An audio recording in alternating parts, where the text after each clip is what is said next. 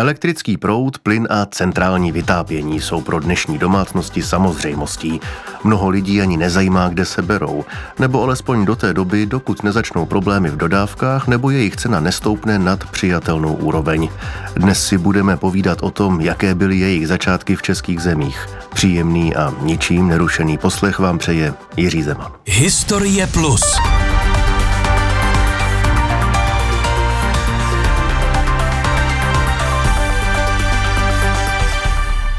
Díky rychlému technickému pokroku se v devatenáctém století začala rozšiřovat elektrická energie a velmi rychle se dostala i do českých zemí. Její první krůčky u nás nikdo nereguloval ani nekontroloval. O tom, jak se v Čechách a na Moravě prosazovala elektřina, jsem si povídal s profesorkou Marcelou F. Mertovou z historické laboratoře Elektrotechnické fakulty ČVUT v Praze. V českých zemích vznikala živelná elektrifikace zhruba v poslední třetině devatenáctého století a vznikala u takových provozoven, jako byly mlýny, pily, hamry, sklárny, kde zkrátka ta elektrická energie poprvé byla potřeba, byl to většinou stejnosměrný proud a v daných místech vznikaly malé elektrárny, které zásobovaly přednostně tedy tu výrobnu potřebnou. No a pokud té elektřiny bylo více, tak bylo možné zásobovat i přilehlé domy. No a z toho potom vznikla potřeba zásobovat elektřinou větší oblast obyvatelstva, protože k nám přicházely informace ze světa, jak celá tahleta záležitost také postupovala. A postupovala velmi rychle. Ještě v devatenáctém století se u nás začalo elektrickým proudem svítit na ulici, v domácnostech i v továrnách. V roce osmnáct devadesát jedna postavil u příležitosti jubilejní výstavy v Praze český podnikatel a vynálezce František Křižík první tramvajovou trať, která vedla z Letné právě na výstaviště. To osvítil obří reflektor a obloukové lampy. Rozvoj elektrifikace si se vznikem republiky žádal i zákonnou regulaci. Všechny zdroje ale do vznikající soustavy zapojit nešlo. Postupem času především pohraničí začaly vznikat i první elektrárny parní, ale to byla otázka, jakým způsobem tyhle ty elektrárny potom bylo možné zařadit do elektrifikačního zákona. To se většinou nedařilo, víceméně ho připravoval Elektrotechnický svaz Československý, který vznikl na přelomu května a června roku devatenáct devatenáct. Předložil parlamentu dvacátého sedmého července devatenáct devatenáct zákon o elektrifikaci, ale o systematické elektrifikaci. A právě tyhle ty první elektrárny, které vznikaly většinou na stejnosměrný proud, měly problémy, protože je nebylo možné zapojit do soustavy. Dokonce Vladimír List, hlavní tvůrce tedy toho zákona, říkal, že jsou to takzvané krcálky a odmítali zapojit do soustavy, kterou on vypracoval na základě elektrárenských svazů. No a tyhle ty svazy se v podstatě staraly o výrobu a distribuci elektrické energie tak, jak to stanovil zákon. Ten zákon byl velmi zajímavý i z dnešního hlediska, i právního, i společenského, protože on měl pouze tři hlavy a třicet tři paragrafů. Do toho se vyšlo všechno, co bylo v tehdejší době potřeba.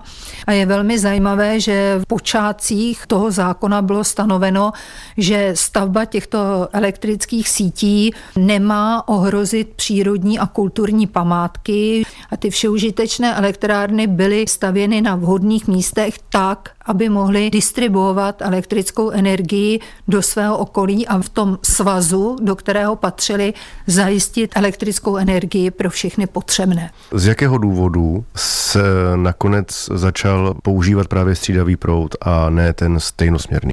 To je velmi dobrá otázka, spíše by spadala na přelom devatenáctého a dvacátého století, protože to nebyla jenom otázka pro české země, kde víceméně se v těchto systémech dvou elektrotechnických střetli František Křižík a Emil Kolben, kdy Křižík zastával využití stejnosměrného proudu, kdežto Kolben byl přesvědčen, že je nezbytné zavádět střídavý proud.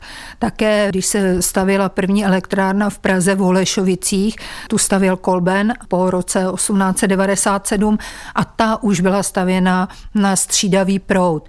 Čili byly to informace o tom, že ten střídavý proud je vhodnější pro přenos na větší vzdálenosti a byl také vhodnější pro praktické využití v továrnách. A Kolben tehdy přichází z Ameriky a ze švýcarského Erlikonu. V roce osmnáct set devadesát šest vlastně zakládá svoji elektrotechnickou továrnu v Praze a tam už je přesvědčen, že využije tedy střídavý proud. Vycházelo to nejen ze znalosti v Americe, kde se setkal s Westinghousem, s Teslou, s Edisonem, který zastával podobně jako Křižík názor, že stejnosměrný proud je výhodnější, ale Kolbena přesvědčil Tesla a tuto znalost tedy vlastně transferoval Kolben na naše území a postavil na tom svoje podnikání ve Vysočanech.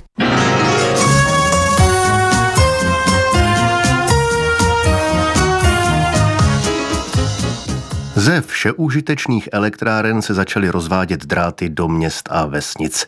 Lidé si tuhle převratnou novinku neuměli představit, přece jenom elektřina není vidět.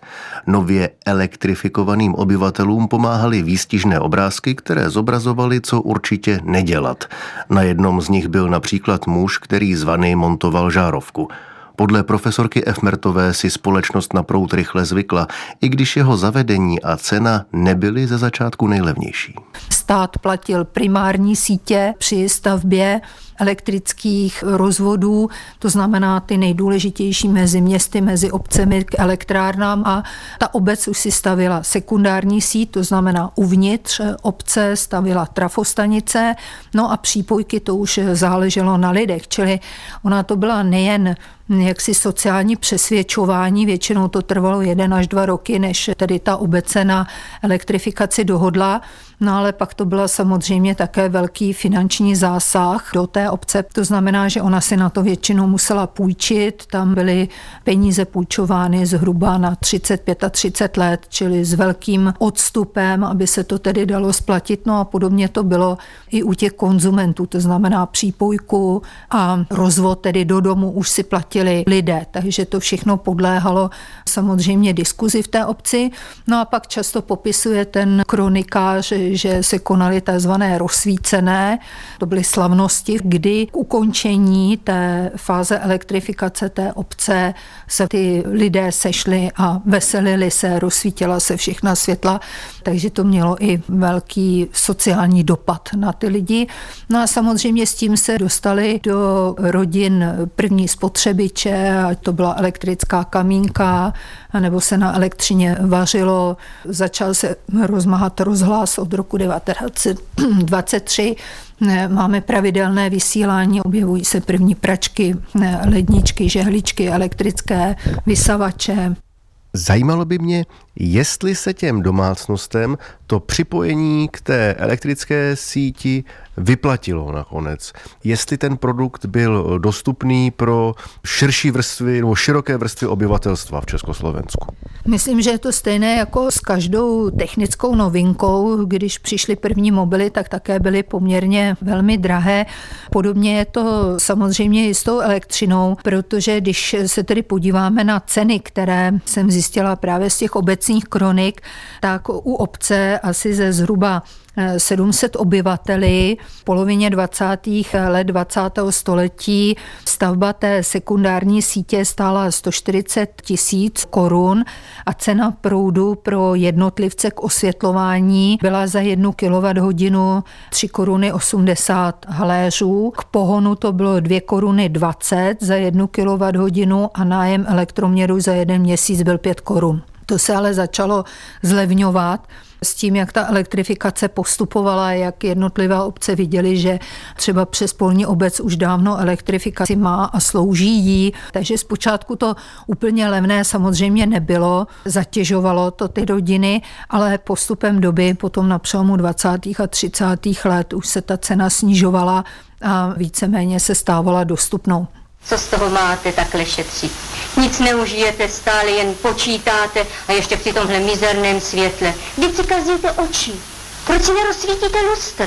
No, to je tak, tedy ano, vy máte pravdu, paní Troničková, s tím lustrem, ale já si to světlo nemohu dovolit, protože já musím kalkulovat. No podívejte se, tuhle práci dělám jen proto, abych si přivydělal. Ale mám za to tak málo, že bych musel vydělávat jenom na elektřinu. Tato stovatová žárovka spotřebuje jeden kilowatt za deset hodin, kdežto tato až za sto hodin. Pracují-li tedy denně čtyři hodiny, to znamená ročně tisíc čtyři sta čtyřicet hodin, činí to při stovatové žárovce sto čtyřicet čtyři kilowattů, které, počítám jeden kilowatt za dvě koruny sedmdesát, obnáší tři sta šedesát osm korun osmdesát haléřů, kdežto při této pouhých třicet šest korun osmdesát haléřů. Tak dobrou noc. No, prosím. Ukázka byla z filmu Valentin Dobrotivý z roku devatenáct set čtyřicet dva a podrobnou kalkulaci spotřeby stovatové žárovky vypočítal Marii Blaškové Oldřichnový.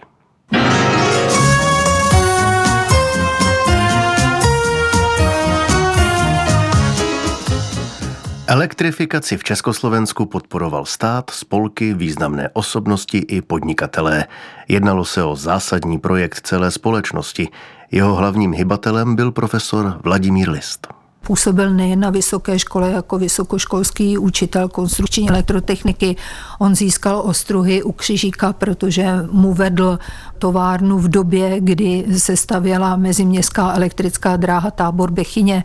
Tam List připravoval pantografy pro ty jednotlivé vozy. Československo se mohlo postavit po bok významných zemí, jako byla Francie, Velká Británie, Spojené státy, kde i v rámci třeba Světové federace inženýrů působili naši inženýři jako Stanislav Špaček, který úzce spolupracoval s Listem.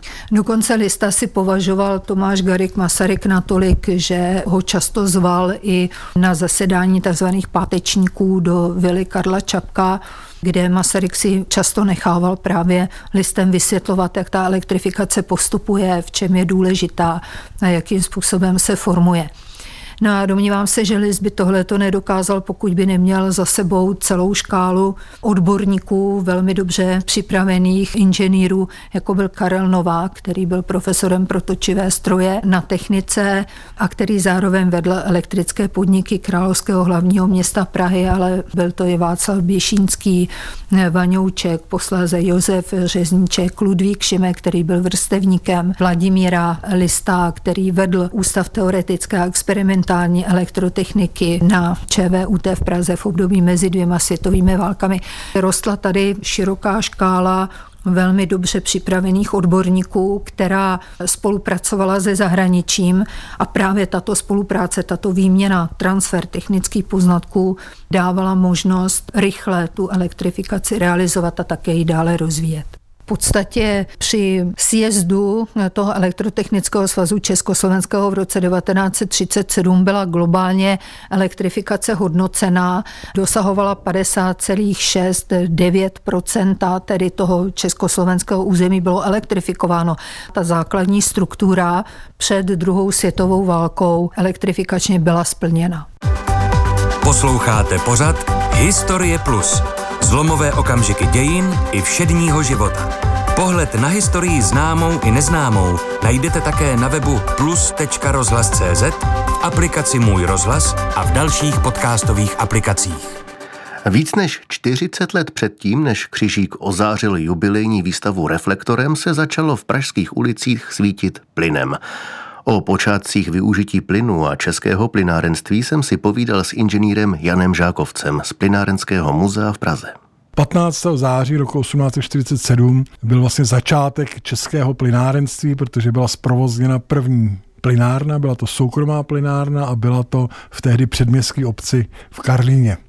A hned v následujícím roce, na začátku roku osmnáct set čtyřicet osm, byla zprovozněna další plynárna v Brně a pak následovaly samozřejmě další a další. K čemu se ten plyn používal? Šlo jenom o svícení? Popravdě řečeno ano. Jak už název napovídá, ten plyn se nazýval svítiplyn a hlavně sloužil pro svícení. Téměř celé devatenácté století se plynem svítilo. Plynem byla osvětleny teda nejen ulice, náměstí, ale i kavárny, divadla. Málo kdo ví, že první plynové lampy byly i v Národním divadle, v Tylově divadle byly ještě na začátku dvacátého století plynové lampy, ale samozřejmě ten plyn z interiérů zmizel jako první ale venku se udržel a dá se říct, že udržel se až do dnešní doby. Co to bylo za plyn, ten svítiplyn? Jak se vyráběl a kde, z čeho? Svítiplyn je umělý plyn, který se vyráběl hlavně z uhlí.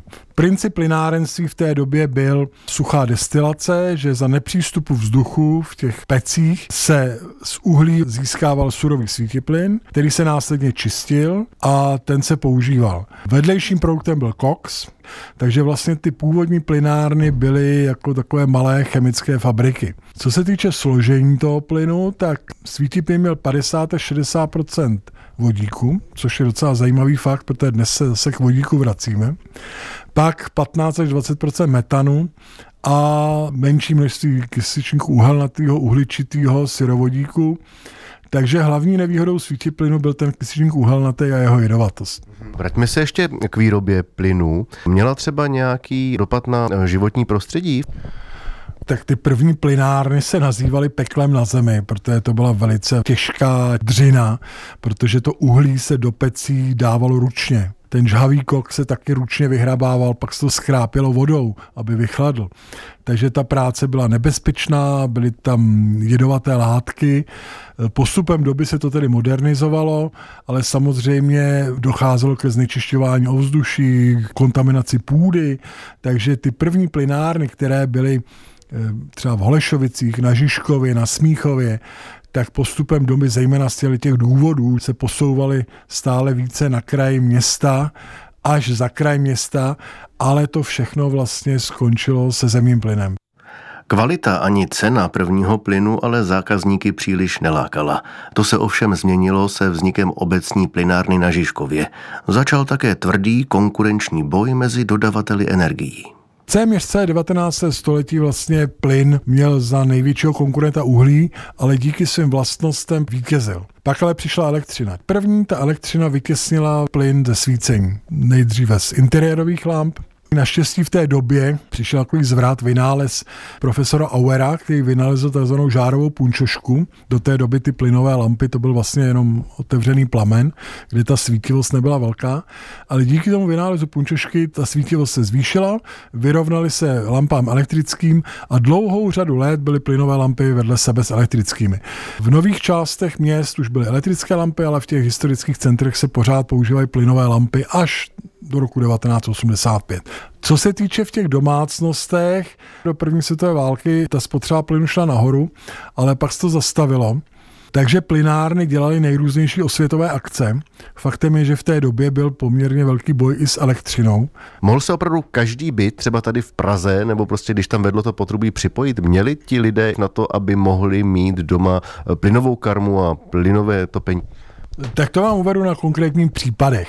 My jako Plynárenské muzeum samozřejmě spolupracujeme s řadou historických institucí, takže máme některé exponáty naše půjčené, například pro Muzeum hlavního města Prahy, to je Rottmayerova nebo Loosova vila, a tam máme plynový sporák. Byla to nová energie, tu ze začátku začali používat ty bohatší. Takže vidíme, že třeba na ty Ořechovce ty bohatší průmyslníci si pořizovali prostě plynové karmy, vařili na plynu a tak dále. Zároveň spolupracujeme s Prahou deset a v současnosti se rekonstruuje Čapkova vila. A Čapek byl spisovatel. A ta oblast Vinohrad, kde vlastně žili spisovatelé, malíři, sochaři, či nebyli to úplně ty nejbohatší, tak tam ten Čapek využíval plyn pro ohřev vody v koupelně. Našla se faktura na plynovou karmu, ale topil uhlím. A další výhodou plynu tenkrát bylo proti uhlí, že uhlím byla spojená nějaká námaha nebo se dřevem. Musíte jet do lesa, musíte to pokácet, musíte to nařezat, musíte to vodníst ke kamnům. Tady to musel někdo vodníst do sklepa, z toho sklepa do pátého patra na Vinohradech to musel někdo vodníst, musel ho tam někde skladovat, to uhlí prášilo. To u plynu odpadá. Bylo to zajímavé vidět v devadesátých letech, kdy ještě na Vinohradech, Dejvicích existovaly činžovní domy, kde když nebyly vavky v jednotlivých bytech nebo plynový kotle, tak tam ještě byly prostě starý uhelný kotelny. No a po těch devadesátých letech se velice rychle přeměňovaly na kotelny plynový a tam, kde bylo uhlí, jsou dneska vinárny.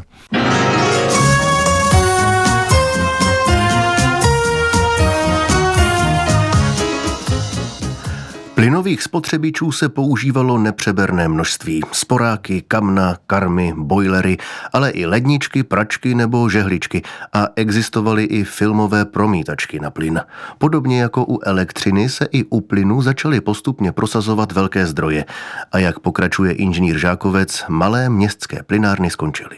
První byly budovány městské plynárny. Téměř každé město větší mělo svou plynárnu. Do dneška v řadě měst najdete ulice plynární, u plynárny.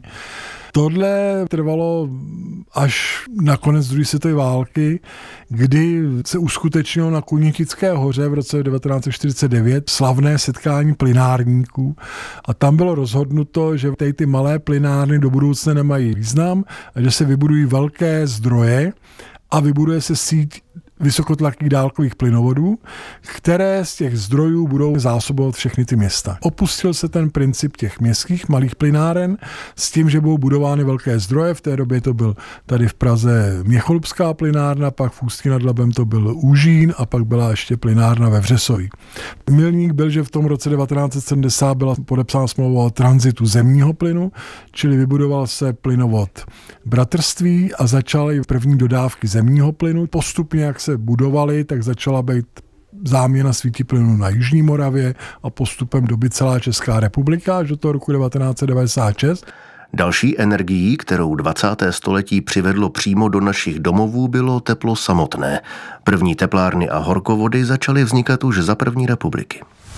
Co to bylo, Luizičku? Minerálka. No, co by to bylo?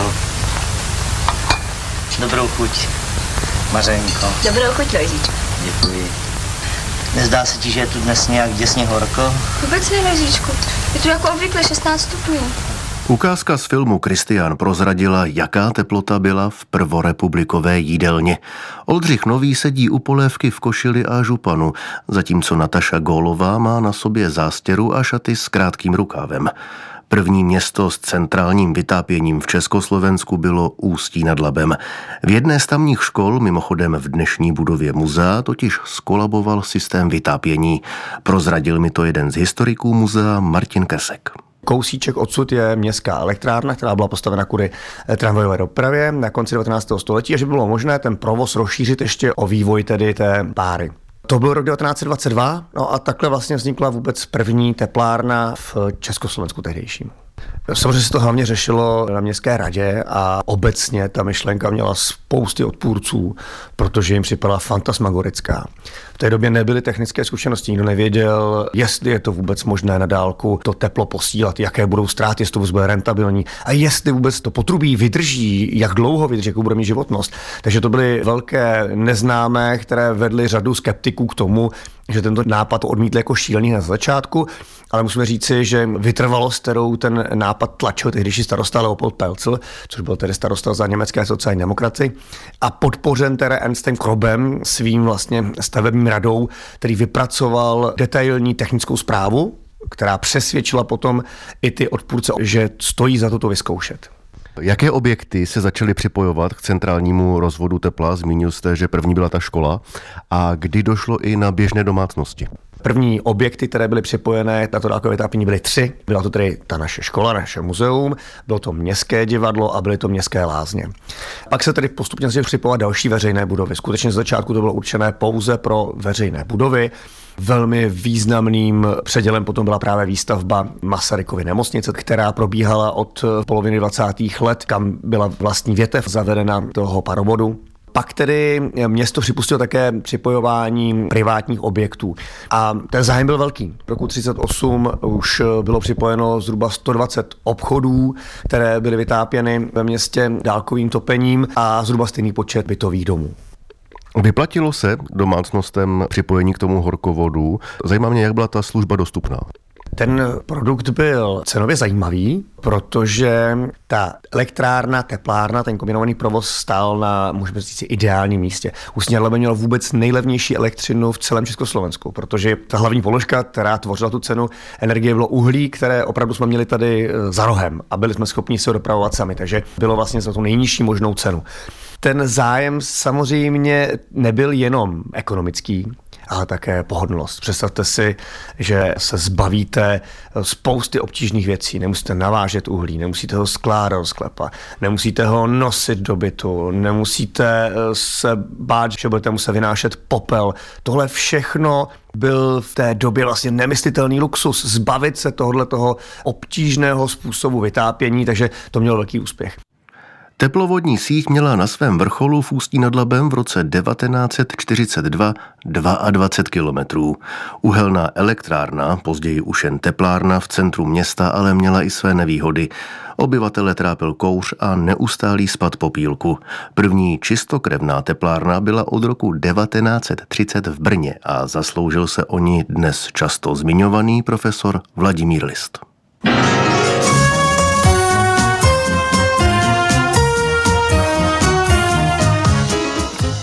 Historie elektřiny, tepla nebo plynu toho nabízí mnohem víc. Náš čas je ale bohužel omezený.